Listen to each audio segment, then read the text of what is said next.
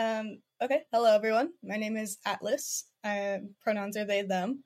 I'm a neurodivergent freelance writer, and I'm here to share a story about grief. Grief has many definitions. Most of the time, our minds drift immediately towards the death of somebody. But when we talk about grief, we're talking about the loss of something. Sometimes that is the death of a loved one, sometimes that's the loss of a relationship. What happens though if that happens both at the same time? I'm JD. This is the What's Your Story podcast.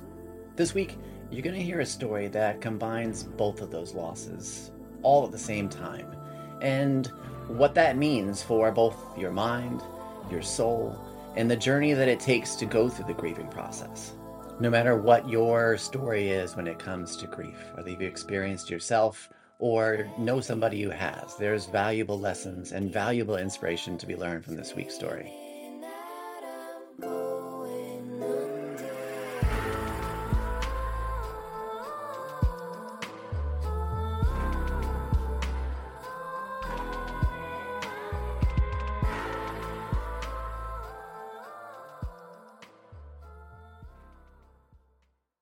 This podcast is humbly sponsored by BetterHelp.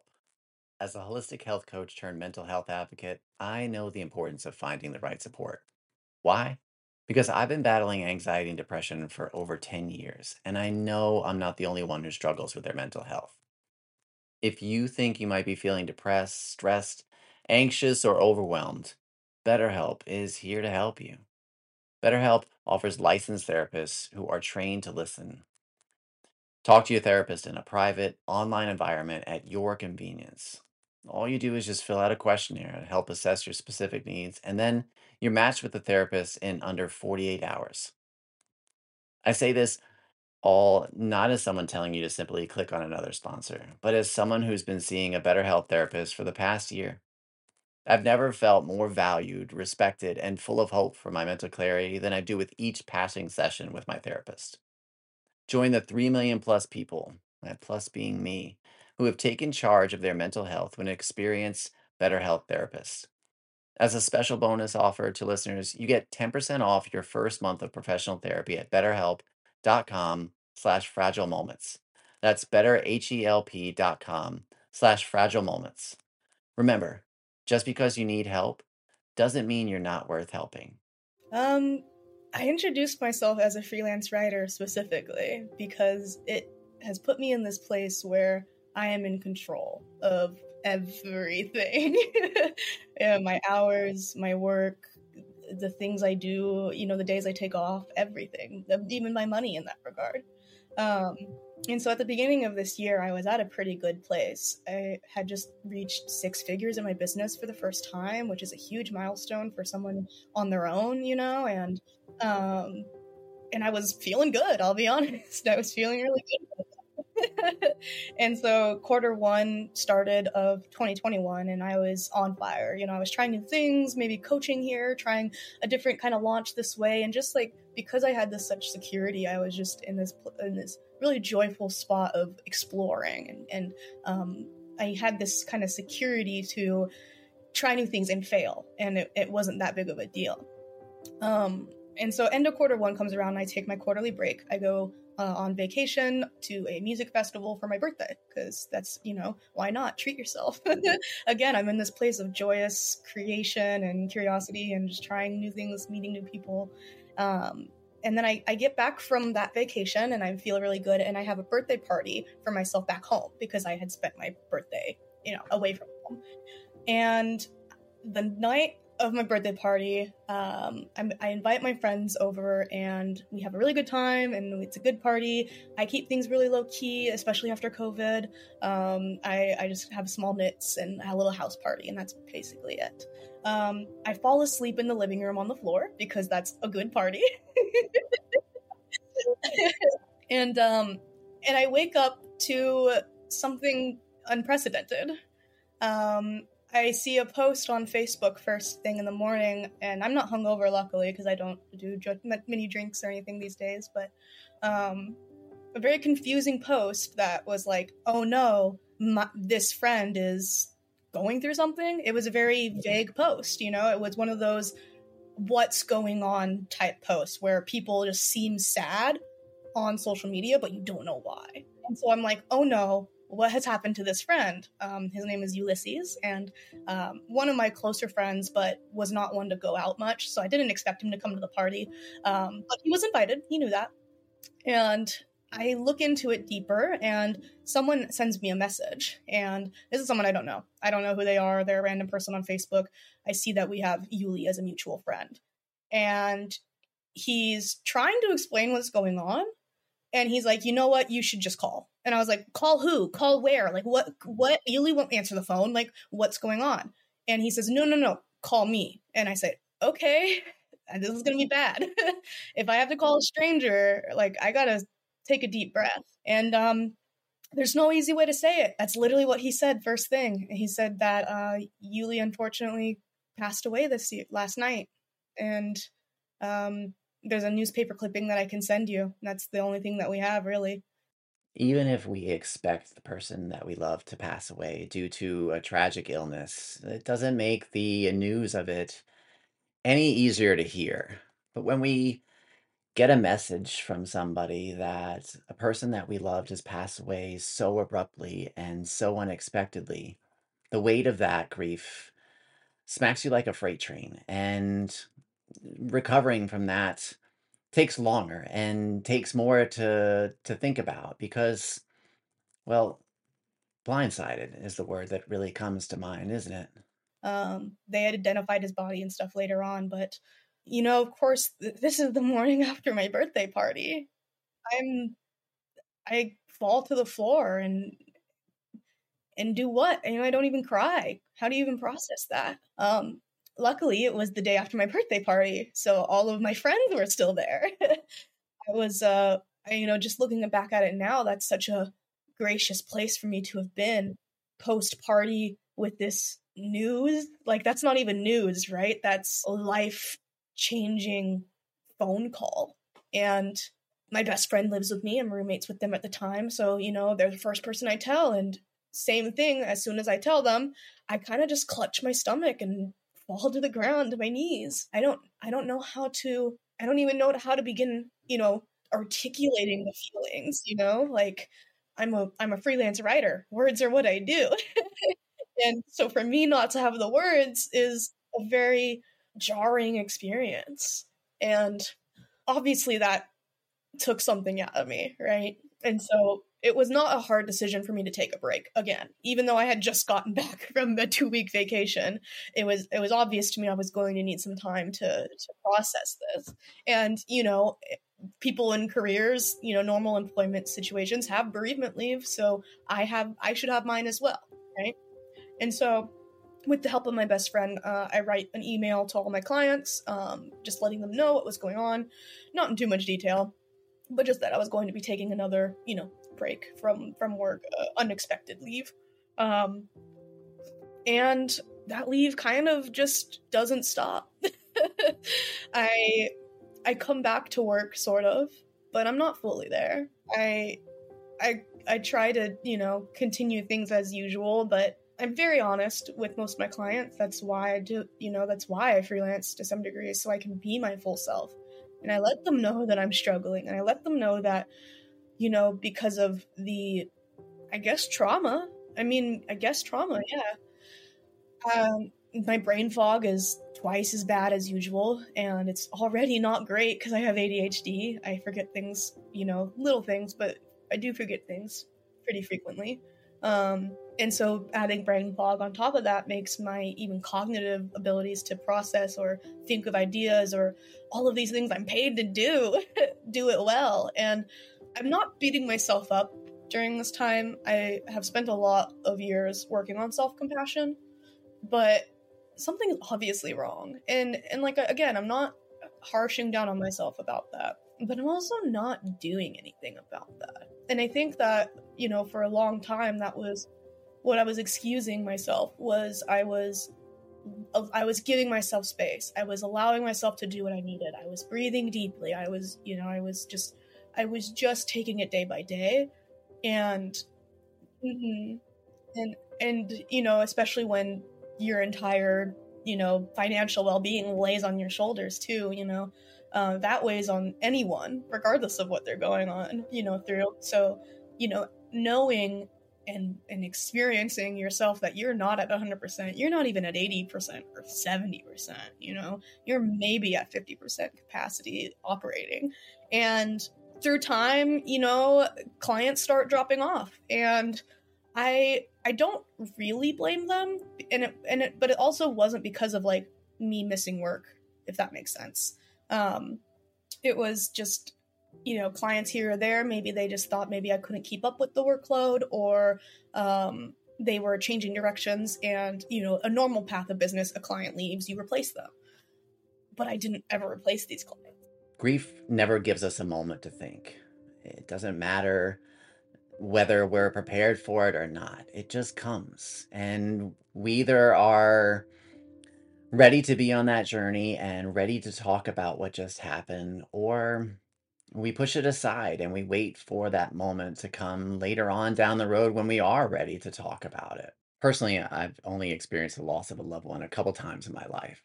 Most of those people left our family when I was much younger, so I didn't truly grasp the magnitude of the situation. My wife lost her father several years ago due to cancer, and so I witnessed the process of grieving, and to some degree still do, through her. And something that I learned pretty early on is that one of the toughest parts about grieving is that the world revolves around you still. Things still have to be done. There's work, there's household chores, even the simplest of tasks, but it seems like the world doesn't care that you're grieving. It does, it seems like the world doesn't even realize that you lost something, someone, some important relationship in your life that you're never going to get back. And that can be something more frustrating than just the loss themselves. I so they kept kind of dropping off month after month, never anything huge, but you know, just a little bit trickled. And I just continue to not replace them. And I I make this decision actively. But again, I think this was part of the problematic behavior that eventually led to strained relationships from mm, people closest to me. That that best friend that um, helped me, you know, initially process the news and write that email to clients. Over time, you know, I, they were close to to Yuli as well, but they have first of all they're a decade older than me, so they have a little bit more lived experience, and they have had people in the past, you know, been lost to them, and so something like this is unfortunately not new to them. Um, and and I wouldn't say Yuli was they were close, they were just friends, but um, still I I could see that they were dealing with it much easier than I was from the very beginning. It it and in that like haze and blur of grief and emotion, of course there's like anger and, and confusion and sadness and a lot of weird emotions too. And I remember just kind of being upset at them for taking it so easy you know knowing their past knowing why you know I, I it wasn't a surprise to me but it just like it felt unfair that they had such an quote unquote easier time with it than seemingly i did. And that of course you know compounded into my grief brain assuming that they didn't care about Yuli or maybe they just didn't care about me or maybe they didn't see they weren't paying attention to how hard I was struggling or how how much this was affecting me still 6 months later you know? And um obviously they continued to to move on with their life right? You know just taking their life day by day where whereas I felt still stuck in that that moment of like finding out. And I had sought out counseling in this time, um, but it wasn't good for me, and I didn't realize that until after I left the counselor that I realized she wasn't that good of a counselor. In terms of grief, I think you know I had initially hired her for something else, so I can't, I guess, exactly blame her for not being a grief counselor, but I still think that, you know, if as a professional you see that your patient is now going through something a little bit outside of the scope that maybe you had decided on at the beginning of the work uh, to take proactive approach to helping them or at least helping them reflect on the decisions that they are making because at, on this end of things i realized that i just wasn't reflecting at all during this time. I was just allowing myself to move forward day by day because it is so hard just to do that. You're absolutely right when you say that. But when it comes to continuing to be a human being and continuing to be a, a better human being day by day, reflection is absolutely necessary. And so, as you can imagine, from my my best friend's points of view, um, we'll call her A just for anonymity's sake. Uh, she has a pretty unique name, so um, you know she was kind of just experiencing her friend going more and more distant and lashing out more and you know aware that I was grieving. She's not stupid. She knew what was going on. But but things just kept getting worse instead of getting better. And, you know, I think everyone expects that a little bit in a grief process, right? Like even in depression or in anxiety, you kind of have to confront the, the roots of those things and that hurts a lot and that sucks. But then it does get better eventually. But with this it just didn't seem to. And, you know, we were planning on we had a trip tri- uh planned to New York together. We'd planned this before Yuli died. Um, we had, you know, I was planning on starting some travel full time this year um, because I had built myself up to that place last year where I was sustaining myself, you know, substantially on my own that I could pretty much travel anywhere and be okay. And, you know, it it just kept getting more and more constrained. And I think you know, we were spending so much time together still through all, all these moves that were stressful. And I was traveling a lot still because, you know, I just needed to get out of the state more often. I just had to get out of the state in my my day to day more often, and, and I had luckily had friends that were willing to fly me out to go visit them and that sort of thing, um, to just take some more time as I needed, and it just never got better. And I think you know through that, it it just got worse, right? So if it doesn't get better, it just got worse. And eventually the relationship became toxic. A toxic relationship is one that makes you feel unsupported, misunderstood, demeaned, or even attacked. A relationship is toxic when your well being is threatened in some way, whether that be emotionally, psychologically, and even physically. On a basic level, any relationship that makes you feel worse rather than better can become toxic over time.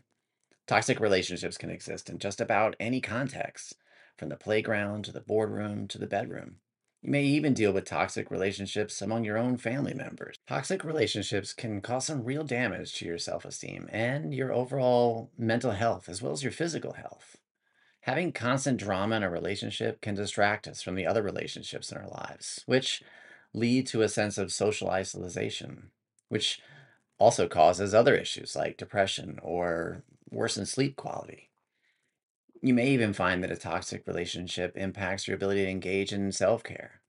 You may sacrifice your normal routine, which includes personal hygiene, exercise, hobbies, and so much more. I hadn't even realized that A was experiencing so much negativity from me. I knew she was smart, so I, I knew that, you know, she knew what I was going through and i figured well she could take it because she's smart she knows what's going what's going on so she knows it's not against her you know? It's it's just something i'm going through and she happens to be in proximity. But no friend deserves to be treated like crap. That's just the end of it. It doesn't matter what you're going through.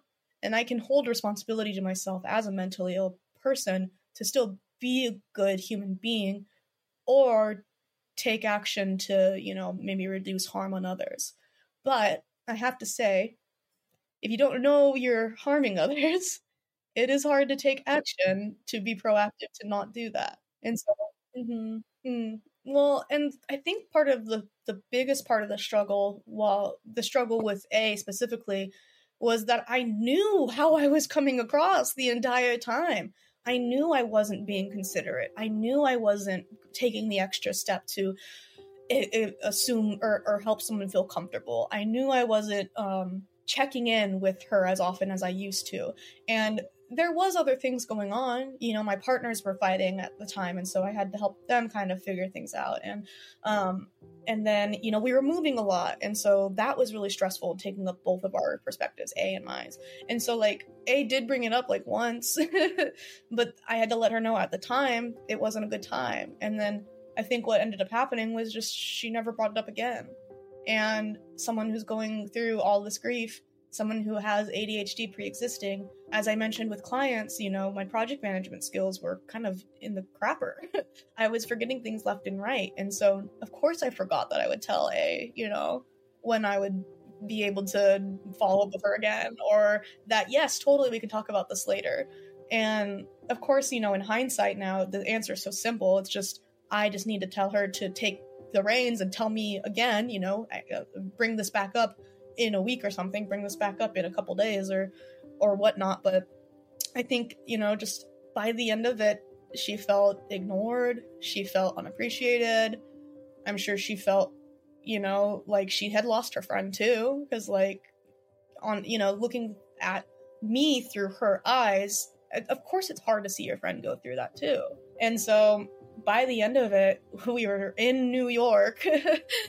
um, and we didn't spend any time together. We we didn't go out at all together. We didn't eat any meals together.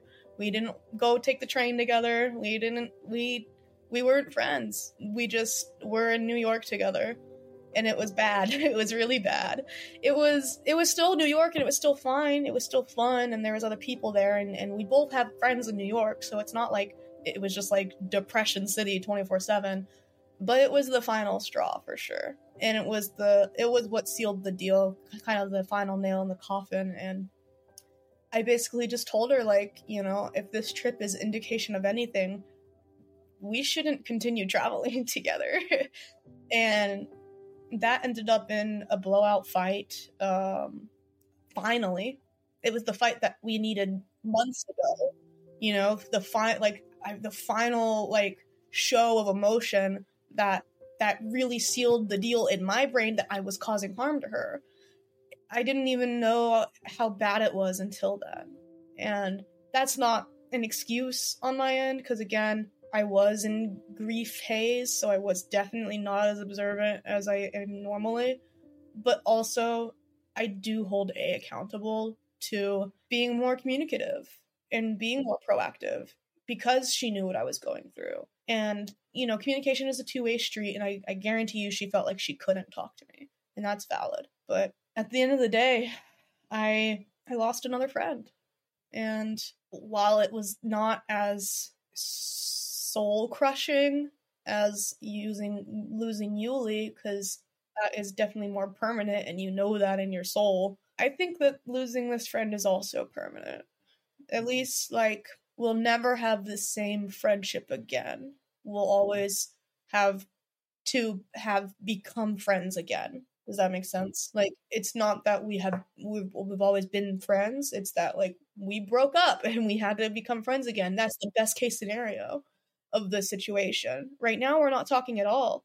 I don't even know if she's in New York. And in all honesty, I don't care to know. I don't want to know. Because part of our problem was that we were codependent as friends which is apparently something that can happen. you, know, you could be codependent as partners, but it absolutely helped happen to me and my best friend. We became enmeshed. You know, we became too reliant on each other and um, lost our our individual identities in that. And I th- and so you can imagine that then ripping that apart. Each of us is a constantly unfolding narrative, a hero in a novel no one else can write, which is why I want to thank you for taking the time to listen to these stories here on this podcast. You see, if I could sum up everything I've learned from being a mental health educator, it would boil down to one thing you are not alone. I believe in the healing power of telling your story and sharing with the world. And so I created an opportunity I'm so solidly behind when it comes to healing from trauma and tragedy due to the darkness of mental illness. As someone who's a listener of this podcast, I want to personally invite you to the Storyteller community. For $5 a month, the Storyteller community is a private, self led community for those willing to do the work to create lasting transformation on their path to greater mental clarity. It's a community that thrives in the mindset that in our oneness, we can find an opportunity to truly heal. Head over to the website at fragilemoments.org slash community today to learn more. I cannot wait to have you be part of the storyteller community with me as we share our collective stories and journeys from all over the world. So head over to fragilemoments.org slash community and let's build, share, and heal together.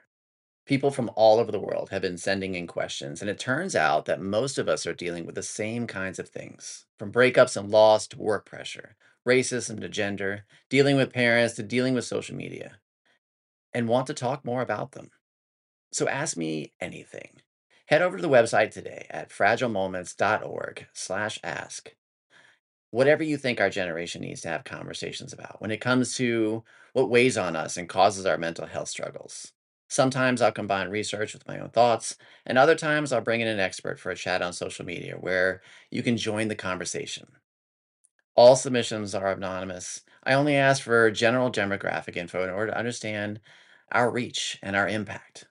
So head to fragilemoments.org slash ask today. And remember, I'm just a human being like you.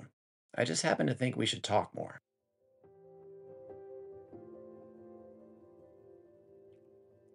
Something to realize as we finish up Atlas's story is just the range of emotions that one can can travel through in any given moment. You know, we experience so many different feelings and emotions on a daily basis, all of which have the power to drastically affect our physical and mental health. But if scientifically these emotional reactions weigh absolutely nothing, how can it be so that when we experience loss, a total absence of someone or something we love, the sensation feels so heavy it can cripple us completely and knock over any equilibrium we might have shared in life. The grief is is is very real, and for a little while there, it it it felt just as real as lo- using, losing Yuli. Mm. Mm. I think um, you know, with the end of someone in death, you kind of are able to create this idealized version of them in your head that realistically, unless you check yourself, no one can really deny because that person's no longer here. And, and for a lot of people, I recommend thinking about the person in all their best light and qualities before you think about the full spectrum of the human. Because, you know, it's a lot easier to grieve when it's happy tears rather than, you know, hateful or sad tears. Um, but with a friend who's still alive, you don't get that idealized version of them. Sure, you could hold on to the the past and the memories and the nostalgia, but realistically, you know, I I don't see it being un like I, I see myself running into this person again at some point, right? Go back to the beginning with me for a second and think about that definition that you had of grief the loss of someone.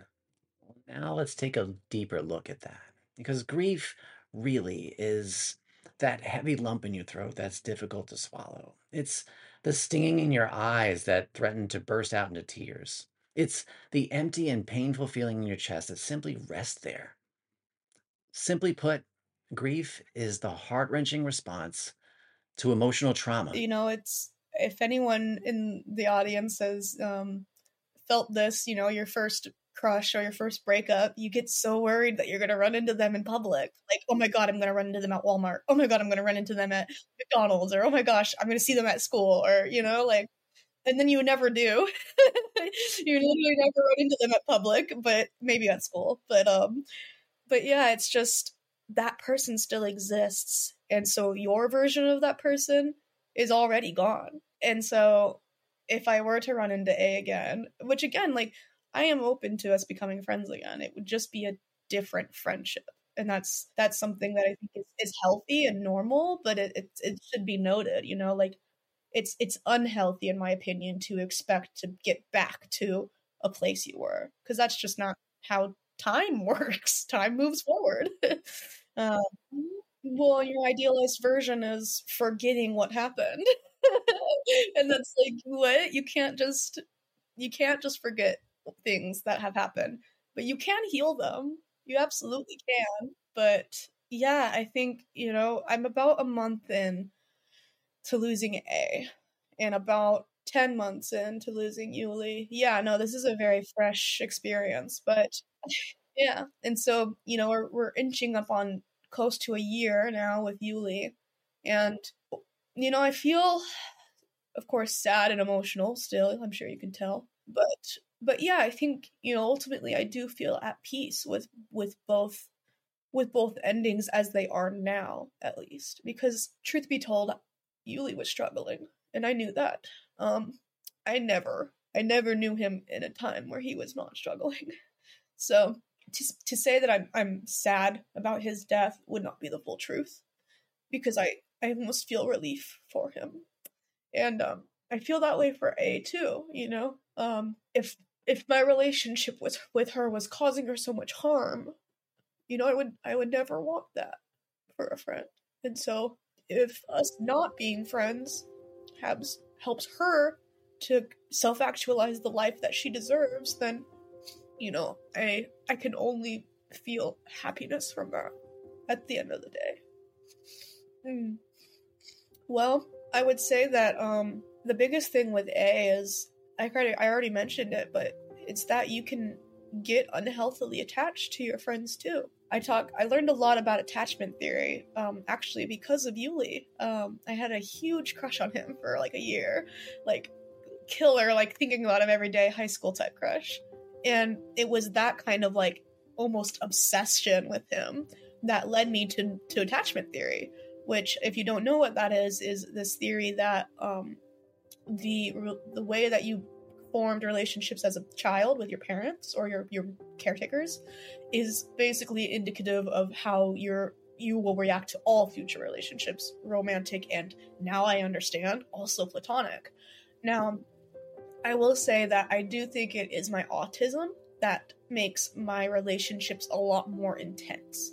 And so the attachment stuff applying to platonic relationships may not be apl- applicable to everyone. But if it does feel like that rings a bell, I would definitely look into it because you can absolutely unhealthily attach to your friends too and not even realize it. You're treating them like a partner, but you don't feel like a partner. You know, like uh, I, I don't have any really romantic or sexual interest in A, but the way we were interacting was like partners. We were living together, we were taking care of each other, you know, everything. The love was there, you know? And so now with that knowledge, I will move forward in all my relationships a lot more careful about the way that I am processing emotions and processing emotions about situations because I will now have this lens of, oh, my parents treated me that way, you know. Um and so for that, I think, you know, A, of course, it's very fresh. I think I'm still in the processing and reflection phase where it's just coming to the okayness of it. Like, just recognizing that it is what it is I think I've gotten past that, and now it's into the reflecting phase of how did it get there. Um, and this I do with the help of a therapist, a good therapist. I have a new therapist. yeah. Yeah, and I think um, the biggest thing that this new therapist has done for me has been they've kind of been my my self advocacy, like my support group, basically the the person that can just agree that yes, you need to get out of this relationship. Yes, you should tell them that you want to take space. Yes, you know, all of those hard decisions that you kind of know you need to say, but it's hard to rally yourself up to do it, you know? So I think a good therapist helps you take action, at least for me. Um, and then when it comes to Yuli, you know, we're 10 months, nine months, 10 months in. And I'm definitely I'm definitely okay with it, you know. Like I said, I from the get go, even from the very beginning, I knew that I, while I was sad for myself, I was relieved for him. Um, I and so yes, I, I accepted it pretty quick, but I think that I have not accepted how it like actually relates to my life yet because as I said, Yuli wasn't the friend to really go out much. Um, I rarely saw him out in like bars or shows or anything, and the majority of the time that we spent together was just at my house, him and I alone, um, just playing cards, bullshitting, you know, just just hanging out and being buds. So, so to not have him in my like social life is not new, and so it's I'm not confronted with his loss as often as maybe I would be or am with A. Every single day, I'm confronted with the fact that I don't have A, but with Yuli, it's like I can just put away my cribbage board, you know, I can just put away my decks of cards, and then I don't have to think about it. And it's not until I'm playing cribbage with someone, or I'm listening to one of his favorite bands, or I'm intentionally going back through our old conversations that I have to relive the the uh, confrontation that he's not here. Thanks to Atlas for starting this season off by reminding us not only how varied the definition of grief can be, but how long and winding the path of grieving is. There's so much strength to be found in Atlas's story, and I'm so glad you got a chance to hear it. If you want to connect with Atlas, I'll leave a link for how to do that in the show notes. What's Your Story is produced by me, JD, with background music by Chad Lawson. The stories, though, well, they're all yours, the listener. So if you've got a story you want to share, you can do so by heading to fragilemoments.org slash tell your story. If there's something that resonated with you in today's episode, and I really hope there is, let me know over at Story Sharing Pod over on Twitter. Above all, thanks to you for tuning in to What's Your Story and helping me shed some much needed light on mental illness. Any show, big or small, but especially a small one like this, survives based on reviews from you, the listener. Give this episode a review when you're done processing all you heard today so that others can see how important stories like these are to share. And I'll give you a shout out. Thanks for tuning in, and I look forward to hearing your story one day because we all have within us a story to tell, uh, a song, if you will, that's unsung.